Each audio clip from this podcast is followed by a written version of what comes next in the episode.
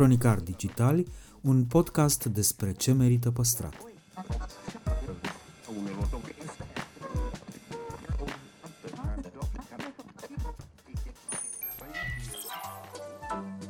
Podcastul Cronicar Digital este proiectul echipei care, de patru ani, promovează patrimoniul în rândul tinerilor, scuturând de praf și prejudecăți interacțiunea cu istoria și cultura. Între Heritage și Cool, invitații, vedete, influencer și experți vorbesc despre propriile preocupări și pasiuni. Ne dezvăluie ce e important pentru ei și ar dori să transmită mai departe, care este relația lor cu patrimoniul românesc și ce înțeleg prin patrimoniu personal, pe cel și fan ca între prieteni. Moderatorii podcastului sunt Cristian Șimonca, a.k.a. blogul Iotravă, și jurnalista de cursă lungă Diana Popescu. Noi episoade în fiecare joi.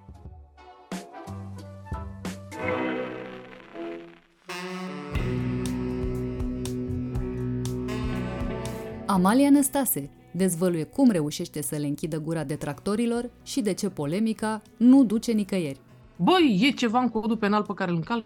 Nu. E în codul penal că n-ai voie să fii gras? Nu Explică de ce a avut o copilărie perfectă în Rahova, în ciuda accidentelor fizice, cum a reușit să nu devină aici ciuca bătăilor și cum a făcut o fericită mama ei imediat ce a obținut suma potrivită.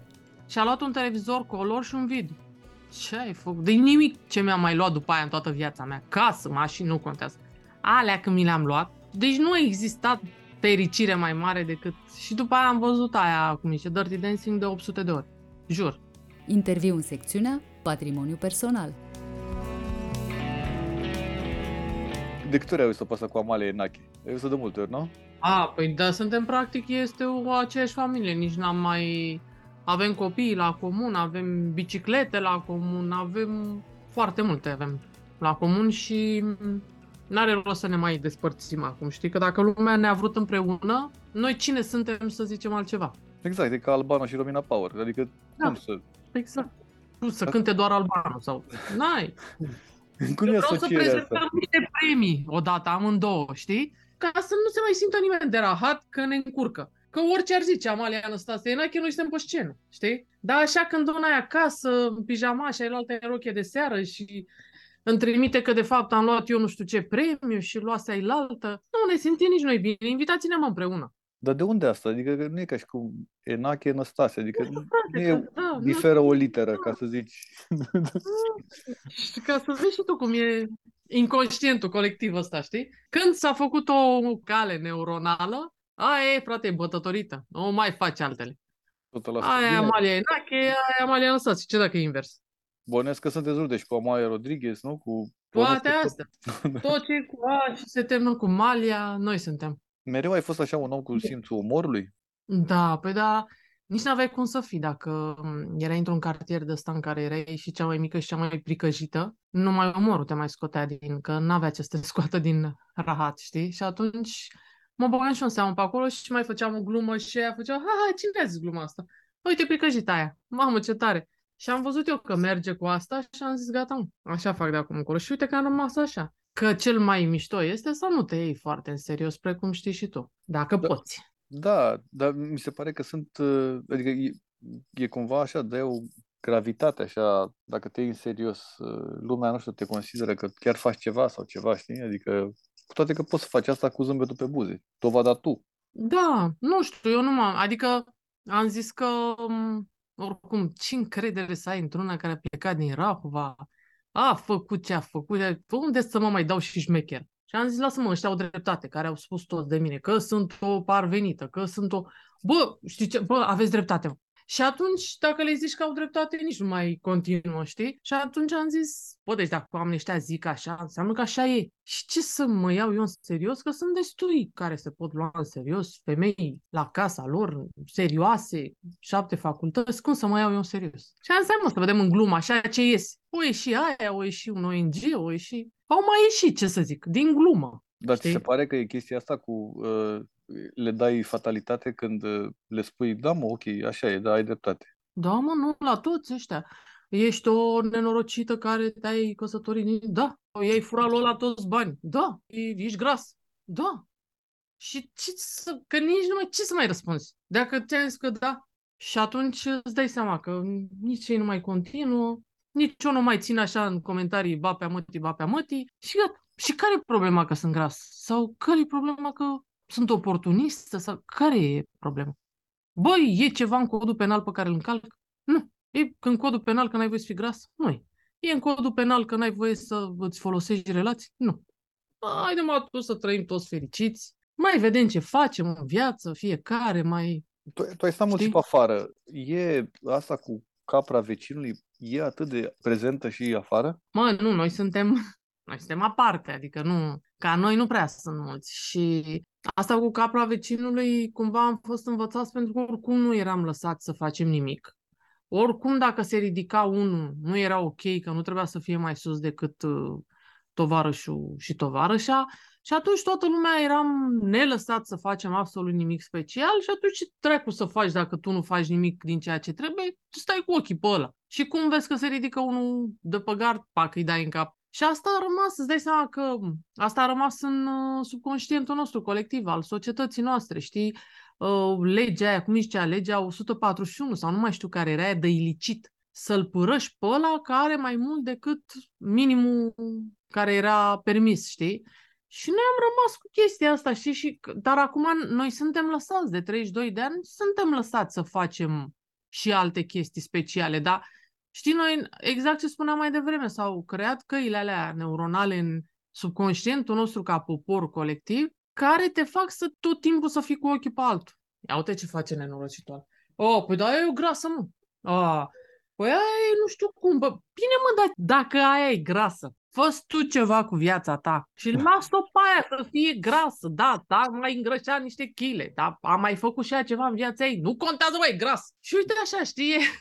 Da, da asta pentru mi, că... mi se pare că e o chestie de asta, știi, că câteodată vezi că se, sunt oameni care se bucură mai tare de eșecul celui de lângă decât de succesul personal. Nu poți să faci asta decât dacă ești foarte nefericit în viața ta, dacă nu ți-ai ieșit nimic, dacă ai fost, dacă ai avut o copilărie foarte chinuită și n-ai știut să îți iei ajutoare să treci peste chestia asta, că mulți dintre noi au avut niște copilării chiar dacă, chiar dacă aveau bani părinților. N-au fost fericiți și atunci îți dai seama că ajung niște adulți foarte nefericiți care bully pe cei mai slab decât ei, care ajung adulți 45 și ceva de ani în funcție de conducere și își revarsă toată răutatea, toată frustrarea acumulată atâția ani și o revarsă pe subordonați. Și vezi foarte mulți oameni de genul ăsta și eu încerc să învăț pe ăștia mai tineri sau mai slabi să se uite la oamenii ăștia cu milă, nu cu frică. Pentru că un om care este rău cu tine, care te pune jos gratuit, e un om care are mari probleme în viața lui, știi?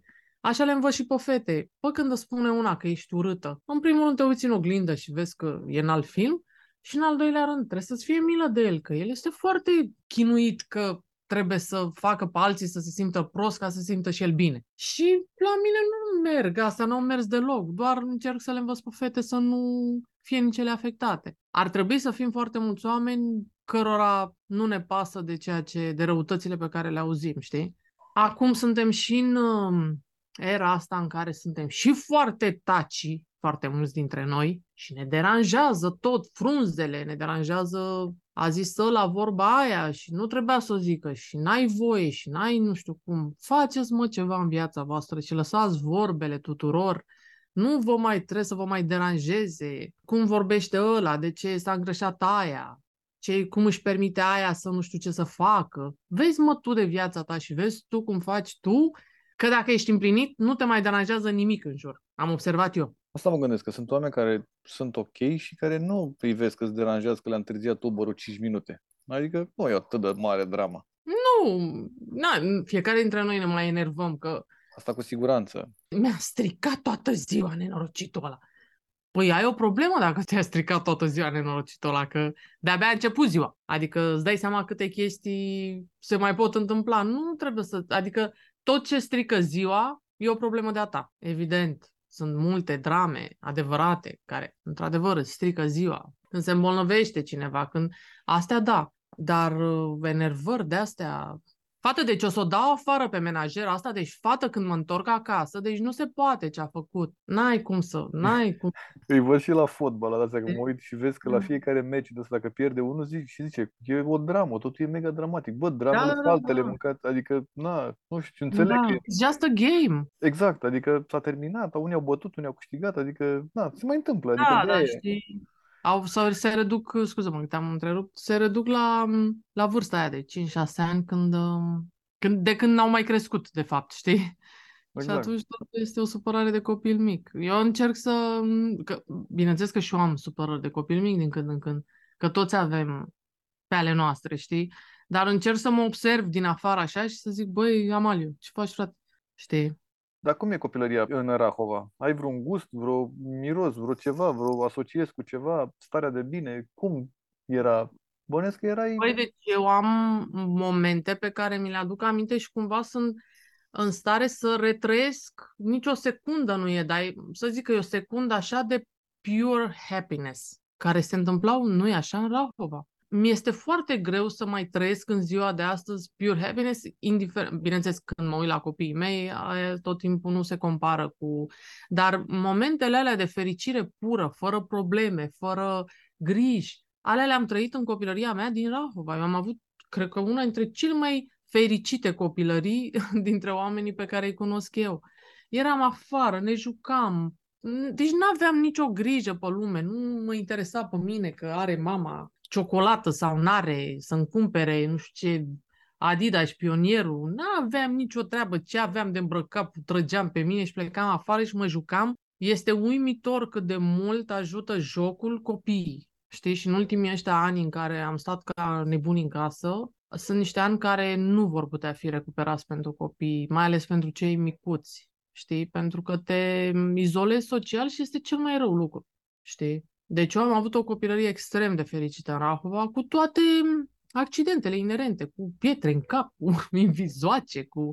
Dar astea m-au învățat să mă feresc de ele, să știu cum, de exemplu, un copil slăbuț și ce spuneam la început, și firav așa, cum se poate strecura și să nu fie ciuca bătăilor tuturor. Am compensat prin amuzament, prin, știi? Erau chestii pe care le puteai face, dar le, le-am învățat pe pielea mea. Și asta este o experiență pe care nu poate să ți-o explice nimeni dacă nu o trăiești, știi? Le mai povestești din întâmplările tale copiilor? Da, le povestesc la fete, mă rog, și lui Tom acum că s-a făcut mai mare și îmi spuneau fetele când erau mai mici, cum adică voi n-aveați MTV?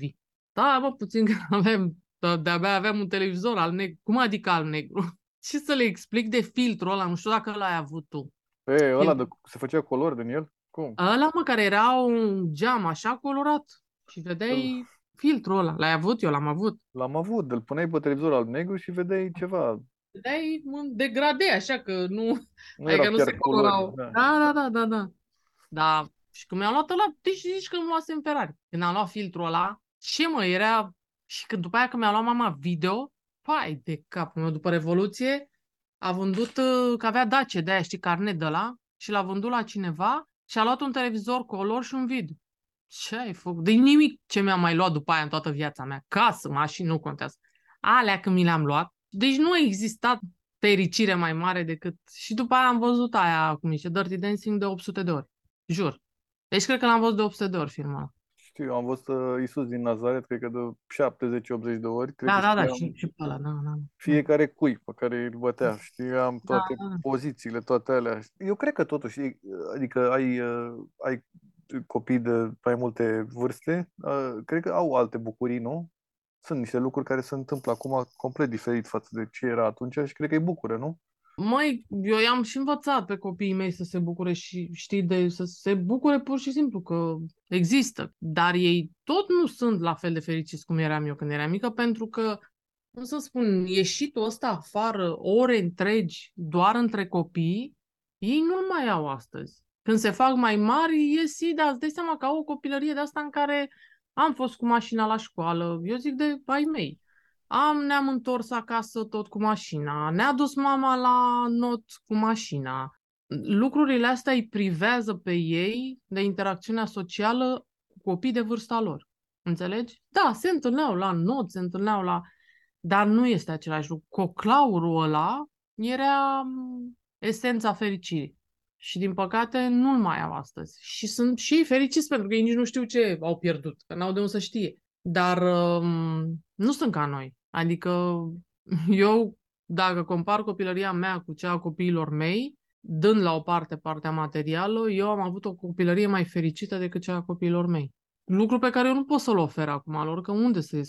Mă duc să stau la piața presei libere, unde să mă duc ei? Nu să găsesc copii. Ăia în parc au părinții se uită la ei, zici că au, au ieșit cu trofeul de aur și n-are nimeni voie să-l atingă. Dacă se atinge unul cu altul, iese războiul mondial, nu, copiii nu mai au voie să interacționeze, știi? Am devenit niște părinți ăștia super protectivi, vrem noi să, să facem regulile jocului când se joacă doi copii, nu merge așa. Nu deci, merge. Ce trecere de asta spectaculoasă de la tubermane și tot felul de nebunii, de carbit, de bubuială, de... Se exact. că erai pregătit pentru armată când eram noi copii. Și mai eram fiecare zi, dacă supraviețuiai, erai ca și cum mai fi fost pe front în fiecare zi. Exact, și acum e o chestie de asta de nu ai voie acolo, nu, să nu să nu te uh, uzi. Nu te murdări, nu te suntem... uda, că răcești în gât. Ce legătură o fi avut balta cu gâtul? Nu știu. Poate Dar... și bei apă multă și rămânea ceva. În gât. în gât. Stați în gât. Da. Deci este vina noastră, a părinților ăstora care avem 40 până la 60 de ani, că ne-am cocoloșit copiii ca să nu treacă prin ce am trecut noi, dar noi n-am trecut prin nimic foarte rău, pentru că știi de ce n-am trecut prin nimic foarte rău? Părinții noștri sufereau, că ei știau care e realitatea, noi doar ne jucam și în al doilea rând eram toți la fel. Eu mi-aduc aminte când am ieșit prima dată prin Vox, că acolo, nu știu cât aveam, 17 ani, eram toți la fel.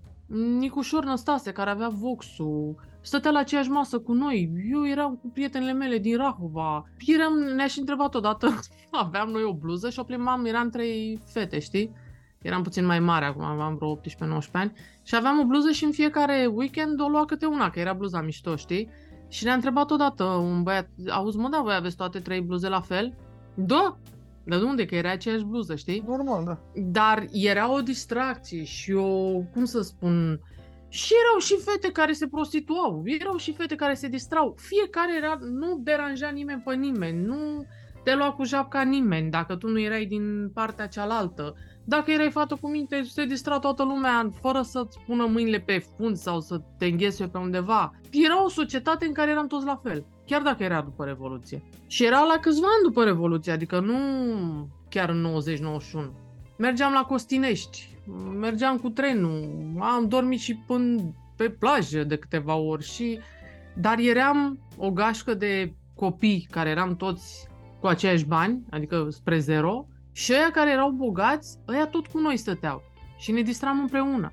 Dar noi nu le număram în lor banii, ei nu ne numărau nouă sărăcia. Și de asta se distrau. Acum uite-te la copiii ăștia de bani gata sau chiar și la oamenii mari care sunt ei între ei, bogați cu bogații, să nu ne vedem cu săraci că se ia pe noi.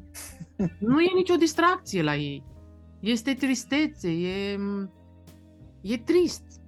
Sunt cu foarte mulți bani, se duc la restaurante și la resorturi sau foarte scumpe și este în mormântare. Pentru că nu ai cum să te distrezi un om care face toată ziua numai business, tu nu mai știi să te distrezi, nu mulți știu.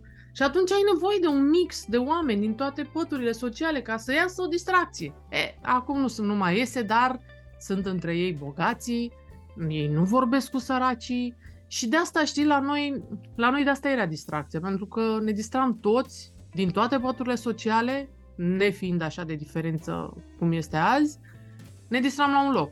Mergeam în Vama Veche, veneau și bogați și săraci. Uh, nu știu, ajungeam la Olimp, unde Olimpul era mamaia de azi. Era șmecheria supremă, unde eu mâncam toată ziua o șaurma, că atâți bani aveam, și seara beam o Pepsi în club. Dar era o distracție, de, adică eu nu mi-aduc aminte ce avea nu știu care și n-aveam eu. Eu mi-aduc aminte doar cât, cât de mult ne distram, cu toții, știi? Îi faci pe copii, știu că sunt, sunt foarte apropiați de voi și mergeți cu ei mhm. peste tot, voi cum sunt niște oameni care sunteți prezenți la, dacă mergi la Rock Vector, dați de voi, dacă mergi la Antold, sunteți acolo, mi se pare că sunteți da. așa, ați da. rămas păi, da. forever young, cum zicea Jay-Z cu doamna, îi faci pe copii să fie, să fie implicați și atenți la nevoile altora?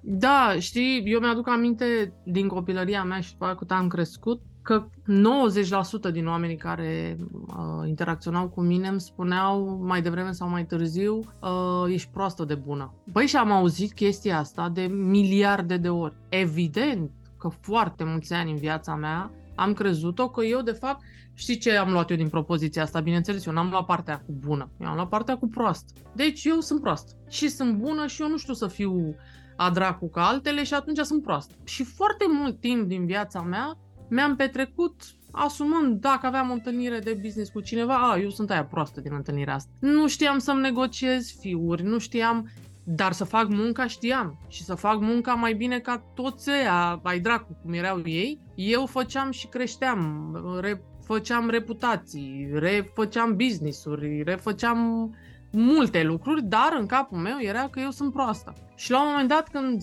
am avut copii, știi, am zis, bă, să nu le crezi și pe astea tot proaste ca mine. Ele fiind primele și eu fiind tineric așa.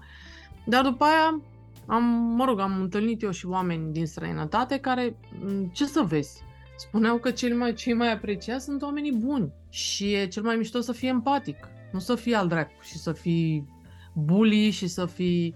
Și atunci am zis, stai mă puțin, eu trebuie să învăț copiii ăștia să fie și ca mine, dar să nu fie proști, să fie doar buni, să nu fie și proști. Și atunci niciodată nu le-am spus copiilor mei, a, păi tu ești proastă, mă, își bată ăștia joc de tine, ești prea bună. Niciodată n-am spus chestia asta și cumva copiii mei sunt extrem de empatici toți și am învățat să le fie milă de animale, de oameni care au nevoie de ajutor, să, să fie empatici, dar fără să simtă că este un lucru greșit. Înțelegi? Și chiar dacă s-au ars de câteva ori, respectiv fetele, că Tomiță e prea mic, chiar dacă s-au ars de câteva ori și mi-au spus, mama, uite, eu am fost așa și așa și uite ce am pățit, le-am spus, dar nu e problema ta. Omul ăla care ți-a făcut rău, tu făcându-i bine, e problema lui, nu e problema ta. Și asta a fost o mare ușurare pentru mine că am, am niște copii extrem de empatici, care știu să judece, știu să nu te lase să le joci în picioare, Adică știu unde să oprească valul ăsta de a da, a da, a da mereu, dacă nu are cu cine, dacă n-au cu cine, dar în același timp sunt foarte empatice și simt uh, ce e în jurul lor și nu sunt, uh, știi, mi se cuvine orice și, și mă bucur mult că ele duc mai departe felul meu de a fi. Știu că ești foarte implicată în uh, tot ce înseamnă campanii umanitare oricând, în orice, că a fost pandemie, că faci case pentru copii, că ești mega implicată. A fost un episod care te-a determinat să faci treaba asta sau pur și simplu așa ai fost tu crescută, așa era în tine treaba asta? Măi, asta era în mine. Uite, eu în ultimii ani mi-am dat seama că oricât m-am strofocat eu pe business și nu mai am probleme să mă laud acum. Chiar am făcut niște business-uri și mai ales uh, pentru foarte mulți oameni, foarte ca lumea și foarte cum să spun, pornite de la zero și le-am crescut foarte mult. Deci sunt foarte bună pe a crește, folosind relațiile de a crește business-uri. Dar în ultimii doi ani mi-am dat seama că, de fapt, menirea mea pe pământul ăsta este să ajut în totalitate, să ajut copiii care au nevoie de ajutor. Bolnavi, copii bolnavi de cancer, copii care uh, sunt sub pragul sărăciei și care abandonează școala, părinții copiilor care îi aduc la spital și n-au unde să stea prin Fundația pentru Copii Ronald McDonald și cam în ultimul an mi-am dedicat mult mai mult din timpul meu, pe care oricum eu îl dedicam fără să-mi dau seama, mi-am dedicat uh, timpul meu în a schimba ceva. Fie că, uite, am terminat încă o casă Ronald la Iași. Acum am, am făcut o asociație cu părinții copiilor pe care am ajutat eu să ajungă la tratament în străinătate, părinții copiilor uh, bolnavi de cancer și încercăm să schimbăm lucrurile și în România, pentru că um, pornind de la empatia aia, firarie să fie, de acolo pornește totul. Atunci când o să, um, și la profesor e la fel, când profesorul își va iubi ca un părinte copilul pe care îl învață, totul va fi fantastic. Când doctorii, asistentele, statul român îi va iubi și pe ei, pe doctori, asistente și așa mai departe, cum trebuie, oamenii n-au cum să se poarte altfel cu copiii decât frumos. Dacă când toată lumea este într-o relație de asta, de forță, te oblig să vezi ce-ți fac, te alerg, nu are cum să iasă ceva. Oamenii, doctorii și asistentele, știi câți doctori oncopediatri sunt în România? Sunt 27 dar îi știu după CNP. Deci nici nu poți să pui o presiune foarte mare pe 27 de oameni pe o țară întreagă. Și atunci încerc să facem împreună chestii care să miște ce nu s-a mișcat 32 de ani în România. Și se poate face. Uh, oameni doritori să schimbe sunt. Sunt și alte, foarte multe alte fundații care fac lucruri extraordinare în ceea ce privește copiii și bolnavi și săraci. E loc pentru toată lumea. Um, eu nu mi-am pus vreodată un obiectiv în minte în ceea ce privește o cauză a unui copil și să nu pot să o rezolv. Deci sunt foarte încrezătoare și de-abia acum îmi dau seama că toată viața mea a fost un parcurs care să mă aduc aici și să fiu acel luptător pentru copiii bolnavi de cancer sau pentru copiii bolnavi care nu renunță niciodată și care nu îi lasă niciodată și care îi susține și care știe ce înseamnă empatie, adică am avut de-a face cu foarte, foarte mulți părinți și îți dai seama în ce stadiu sunt ei și ce stare. Și niciodată nu mi-am pierdut niciodată nici uh, răbdarea, nici cumpătul, nici... Am fost tot timpul lângă ei și cred că ca mine sunt foarte mulți oameni în țara asta care pot să facă chestia asta. Și eu cred că putem să schimbăm ceva. Sunt sigur de asta. Care da. crezi că sunt cele mai importante lucruri, trei, pe care le-ai învățat și le dai mai departe? Empatia, perseverența și educația. Fără astea trei, chiar nu se poate face nimic. Poți să ai toți banii din lume, poți să ai ce vrei tu, fără să fii empatic, adică să iubești ceea ce faci, respectiv copiii, fără să nu te dea înapoi absolut nimic, pentru că sunt niște situații în România de zici că ești în Kafka, adică nu...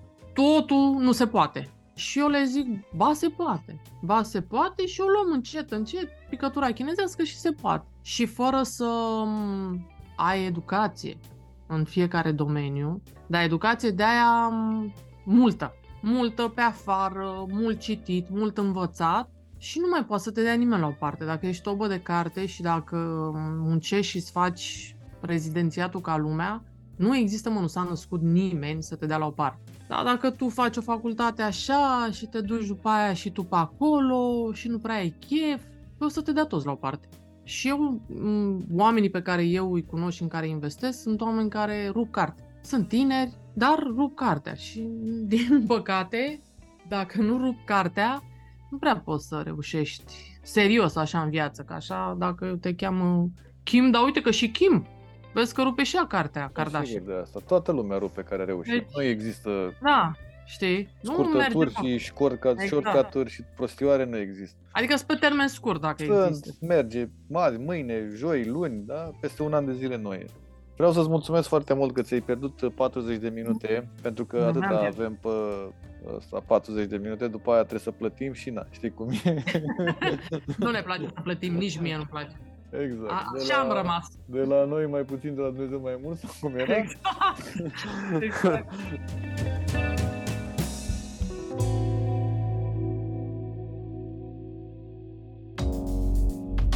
Rubrica Patrimoniu Cultural este susținută de Raiffeisen Bank România, care crede în importanța transformării digitale și creșterea accesului la cultură prin tehnologie.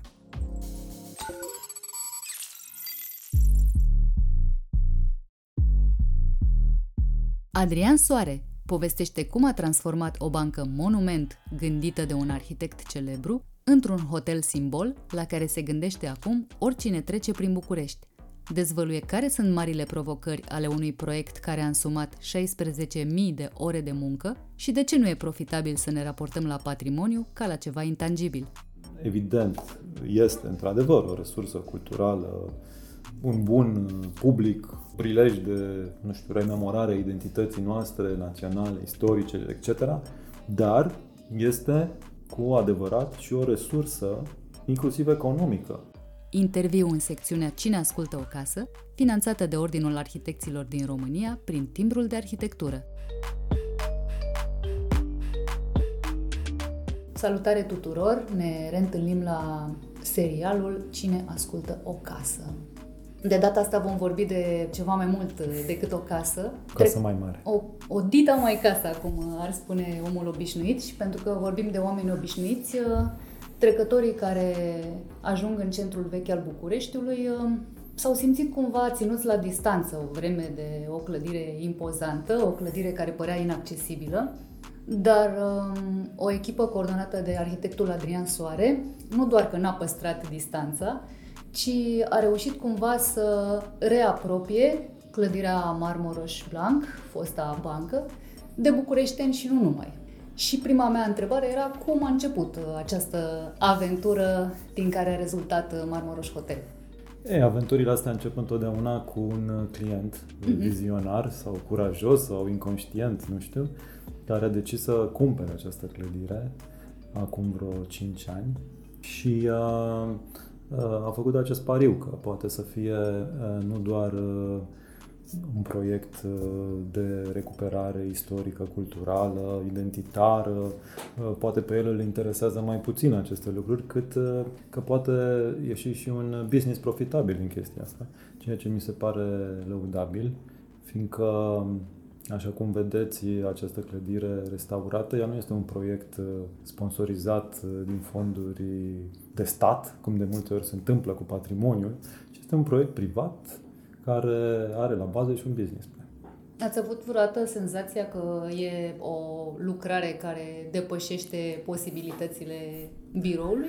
Uh, nu, chiar am fost uh, surprinzător de, hai să zic așa, cool în uh, relație cu, cu acest proiect, și, uh, deși ne-am dat seama că este o uh, răspundere fantastică să lucrezi pe o clădire de patrimoniu, clasa A, importanță națională și na, pe opera unui arhitect foarte cunoscut, Petre Antonescu, mm-hmm. poate pe una dintre clădirile lui cele mai, să zic, atipice și în care el a concentrat așa foarte mult sevă și talent, fiindcă este un mix de stiluri aici.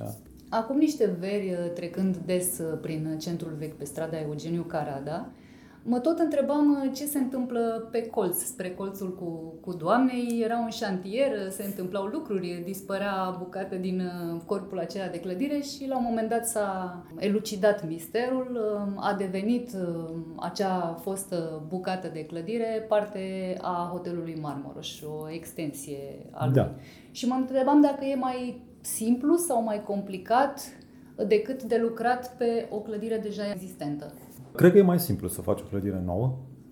E mai complicat când vrei ca acea clădire nouă să o completeze pe cea veche, dar să pară totuși nouă. Adică aici am avut noi, uh, nu știu, dificultăți în a uh, încerca să găsim o compoziție care să nu pară un colaj lipit așa pe o muchie. Știi cum ar fi putut să se întâmple? Fiindcă fațada veche, evident, trebuia să o păstrezi, să o restaurezi fără să o modifici în vreun fel. Iar uh, fațada asta nouă, da, inevitabil începea de la colț. Și evident am trecut prin mai multe propuneri și multe erau uh, oricât de neutre încercam noi să le facem. Rezulta această lipitură așa artificială. Acest calcan al băncii Marmoroș Blanc, care a existat acolo timp de vreo 50 de ani, a apărut fiindcă s-a lărgit strada Eugeniu Carada când s-a făcut Banca Națională și s-au demolat vreo trei clădiri, trei uh, clădiri mai înguste, e adevărat, de astea de tip lipscani, s-au demolat și s-a dezvelit acest calcan.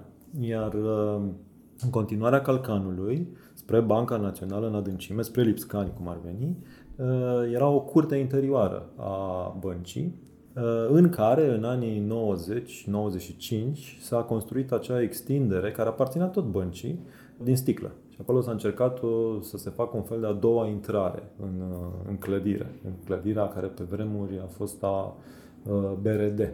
Nu avea nicio legătură, stilistic vorbind, Stilistic nu avea nicio legătură, dar vezi cum sunt vremurile, acea intervenție, care ulterior poate ni s-a părut tuturor mă, nu cea mai potrivită, să zicem, sau așa. În momentul în care s-a făcut ea, în anii 95, când clădirile astea de sticlă erau o raritate în București, a fost foarte apreciată. A fost, cred că a luat și o medalie anualei de arhitectură, a fost publicată. Da. Există dar, dar ea s-a, s-a, da. s-a de, demodat uh, foarte rapid, s-a, s-a uzat așa moral. Și toată lumea a fost foarte bucuroasă că va dispărea.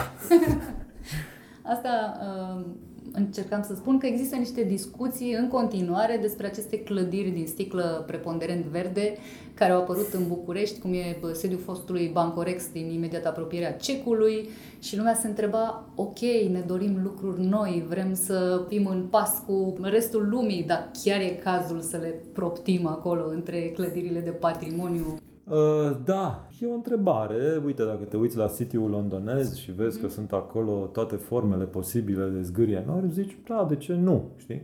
Dar uh, trebuie să păstrăm proporția să ne uităm că acele clădiri sunt, uh, mă rog, create de star arhitecți, au o anumită calitate și au și un buget care nu se compară cu costul sticlei pe care o punem noi pe clădiri, știi?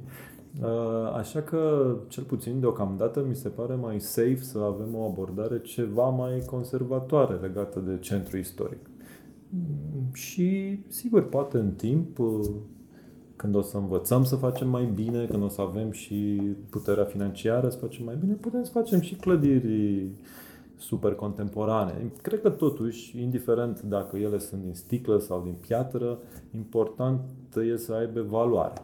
Știi? Adică să pui un lucru valoros lângă un alt lucru valoros. Dacă pui un lucru valoros lângă o pauză sau într-o, sau, mă rog, un hiatus, așa, da, nu știu, te, te, te întrebi de ce ai mai făcut acel efort, știi? Și cum reușești să aduci plus valoare zonei.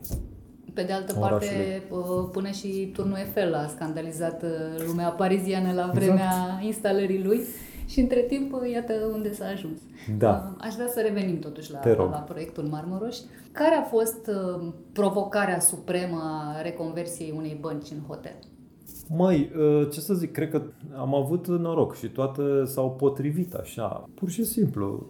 Uh, de exemplu, îți dau un exemplu, lățimea clădirii, ea are mai multe aripi și are niște curți interioare, dar lățimea acestor tronsoane, să zic, s-au potrivit de minune funcțiunii de hotel. Am avut norocul apoi ca să avem o structură foarte elegantă, să zic așa, foarte curată și modernă, proiectată de Angel Salini, cel care a proiectat și uh, celebrul pod de la Cernavodă, și care um, avea deschideri foarte mari, foarte ample și practic am avut un open space în care am putut să subîmpărțim uh, camerele de hotel. După care, cred că cea mai mare provocare, de fapt, uh, și aici hai, putem să zicem că ne-am adus și noi o contribuție, a fost aceea de a consolida partea valoroasă din clădire, care e în special partea dinspre Doamnei, subsol, partea etaj 1 și fațada veche, fără a interveni de fapt asupra ei. Am consolidat de jur împrejur, inclusiv această aripă nouă de pe Carada, lucrează la consolidarea clădirii, astfel încât a fost nevoie de intervenții minore pe zona istorică. Am făcut asta uh, turnând o diafragmă groasă de beton de 30 de centimetri, practic o nouă fațadă, de jur împrejurul clădirii vechi, pe laturile din spate și cea laterală, care nu se văd din stradă. Și uh, ulterior am conectat planșeele lui Salini de această nouă fațadă din beton, cu niște elemente metalice, nu știu ce, și chiar am uh, eliminat fațada veche, care avea un alt ring de goluri care nu se potrivea nevoilor noastre. Practic am recreat niște fațade, fără să deranjăm foarte mult uh, monumentul. Erau oricum niște fațade strict funcționale, nu aveau o valoare estetică deosebită. Și în felul ăsta am reușit să conservăm aproape intact tot ce, toată zona veche. Și na, pot să zic că a fost uh, ideea noastră de a consolida clădirea. Modul în care am propus noi să se consolideze, noi ca arhitecți. Mhm. Consolidare, restaurare, renovare sunt uh, intervenții absolut necesare într-un proiect din acesta. Um, există totuși elemente de care nu v-ați atins absolut deloc? Uh, de care nu ne-am atins uh, în sensul că doar le-am șters de praf? Eventual șterse de praf, da. Da, sunt multe, să știi. Adică toată marmura din holul principal a fost doar șlefuită superficial. Nu s-a scos nimic de acolo. Toată tâmplăria uh, a fost uh, și toată feroneria asta de pe parter. Sunt acele elemente de fier forjat la ferestre. Da?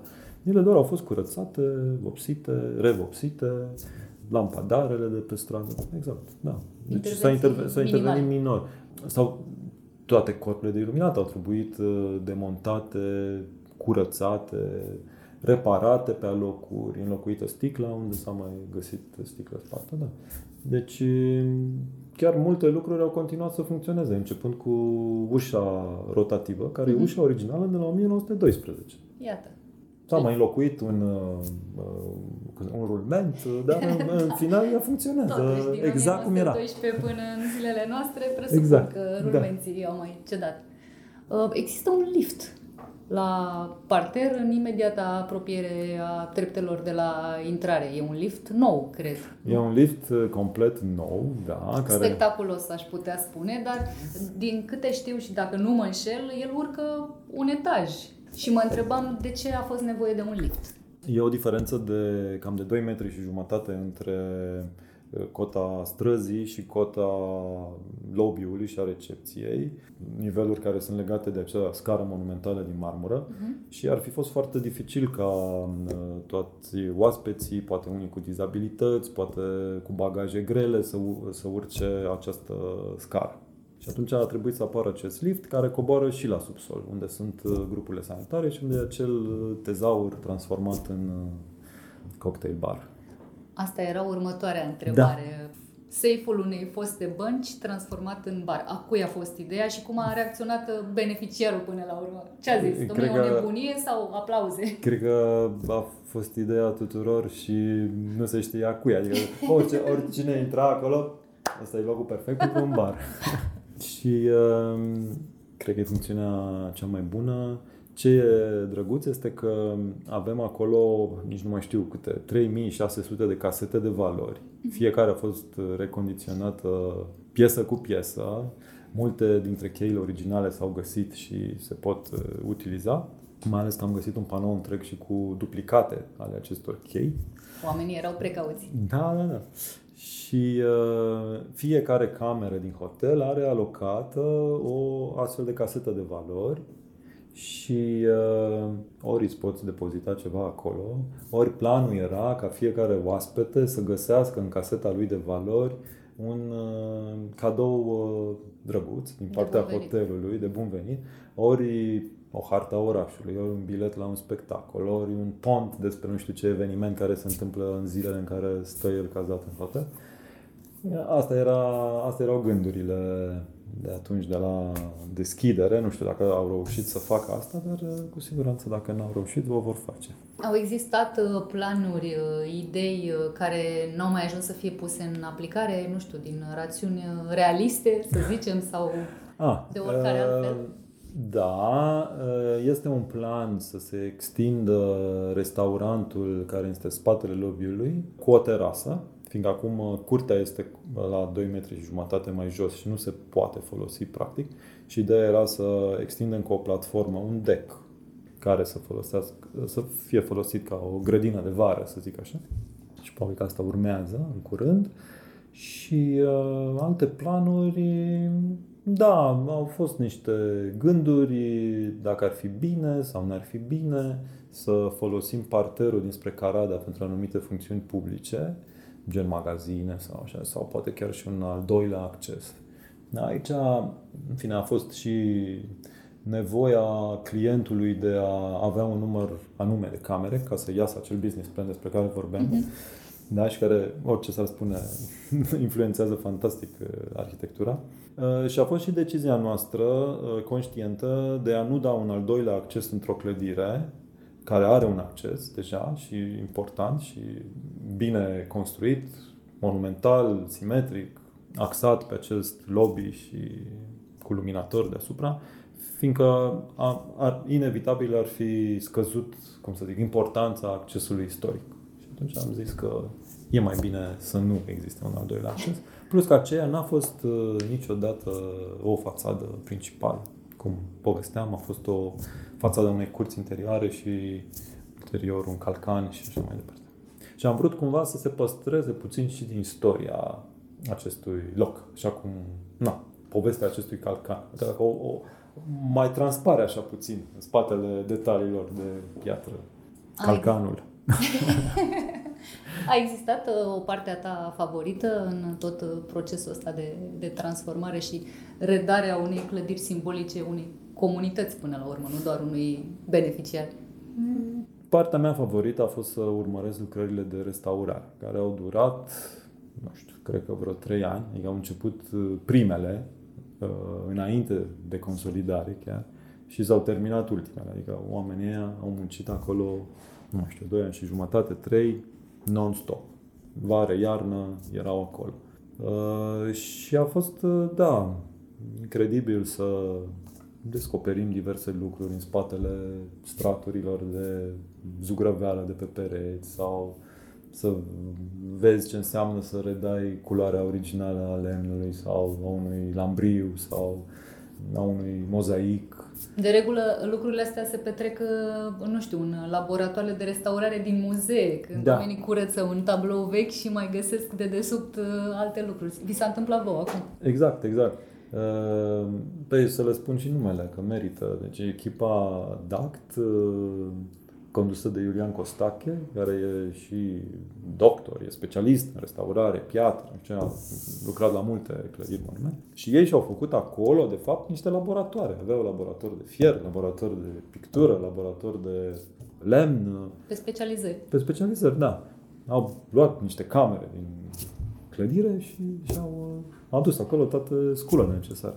De unde rezultă că atunci când sunt suficienți bani și te adresezi oamenilor potriviți, lucrurile sunt făcute fix ca la carte. Ar suna. Da, a fost și na, o responsabilitate înțeleasă și de beneficiar, care chiar și-a asumat, adică n-a dat înapoi. N-a făcut, să zic, economii la zona asta de restaurare. Economiile au apărut ulterior.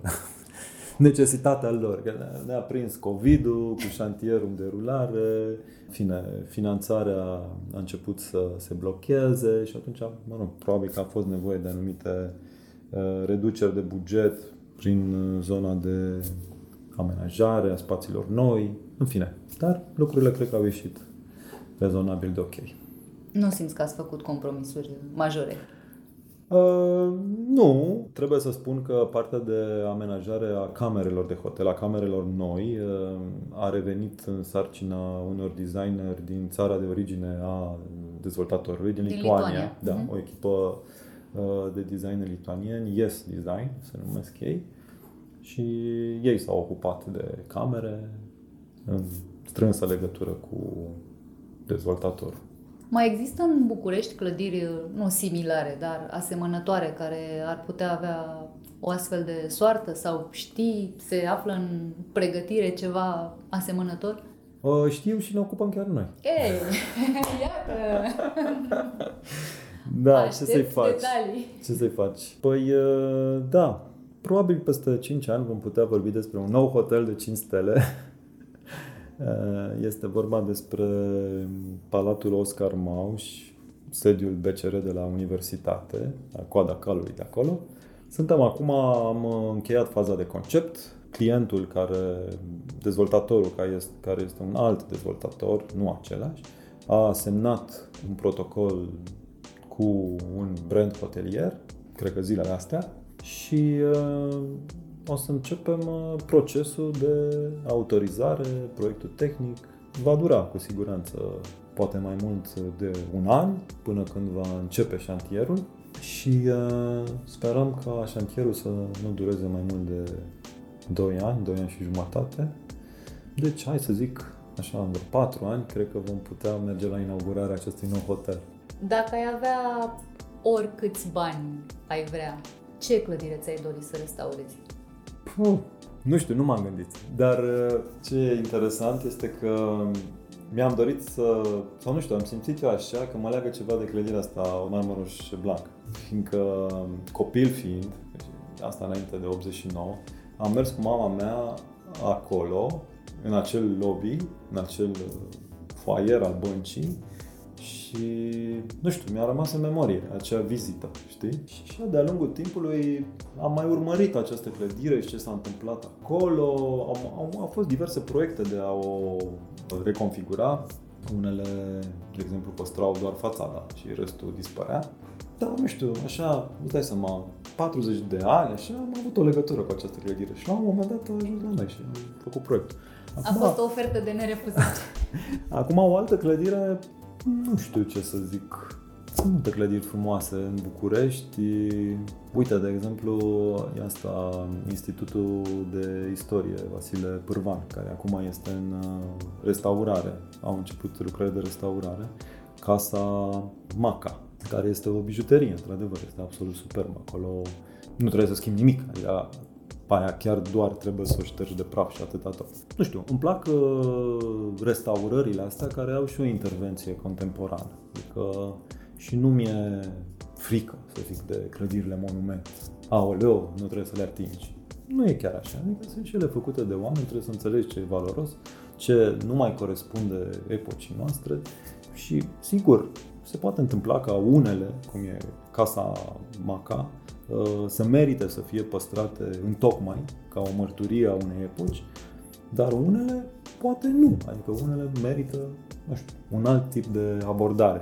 Mai ales că trebuie să ne gândim la patrimoniu, evident, este într-adevăr o resursă culturală, un bun public, prilej de, nu știu, rememorare identității noastre naționale, istorice, etc., dar este cu adevărat și o resursă inclusiv economică.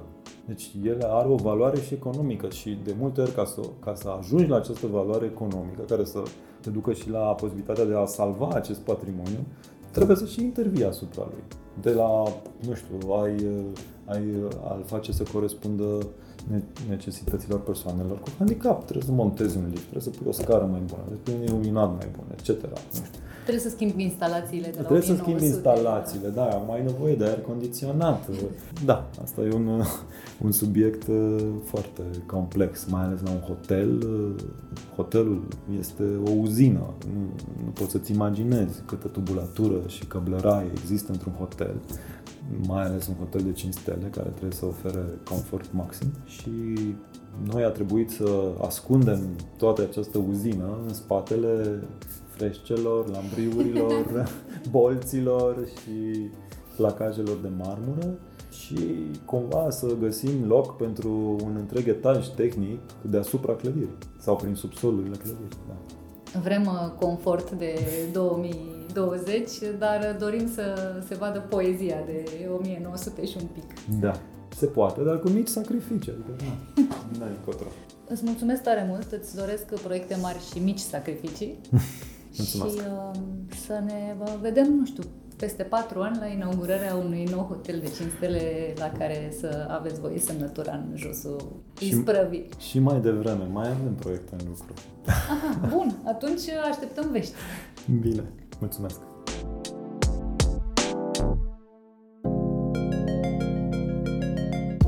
Podcastul Cronicar Digital este susținut de Raiffeisen Bank și Electrolux România. Partenerii proiectului sunt convinși că, prin accesul la educație, cultură și tehnologie, putem deveni cea mai bună versiune a noastră. Cronicar Digital, un podcast despre ce merită păstrat.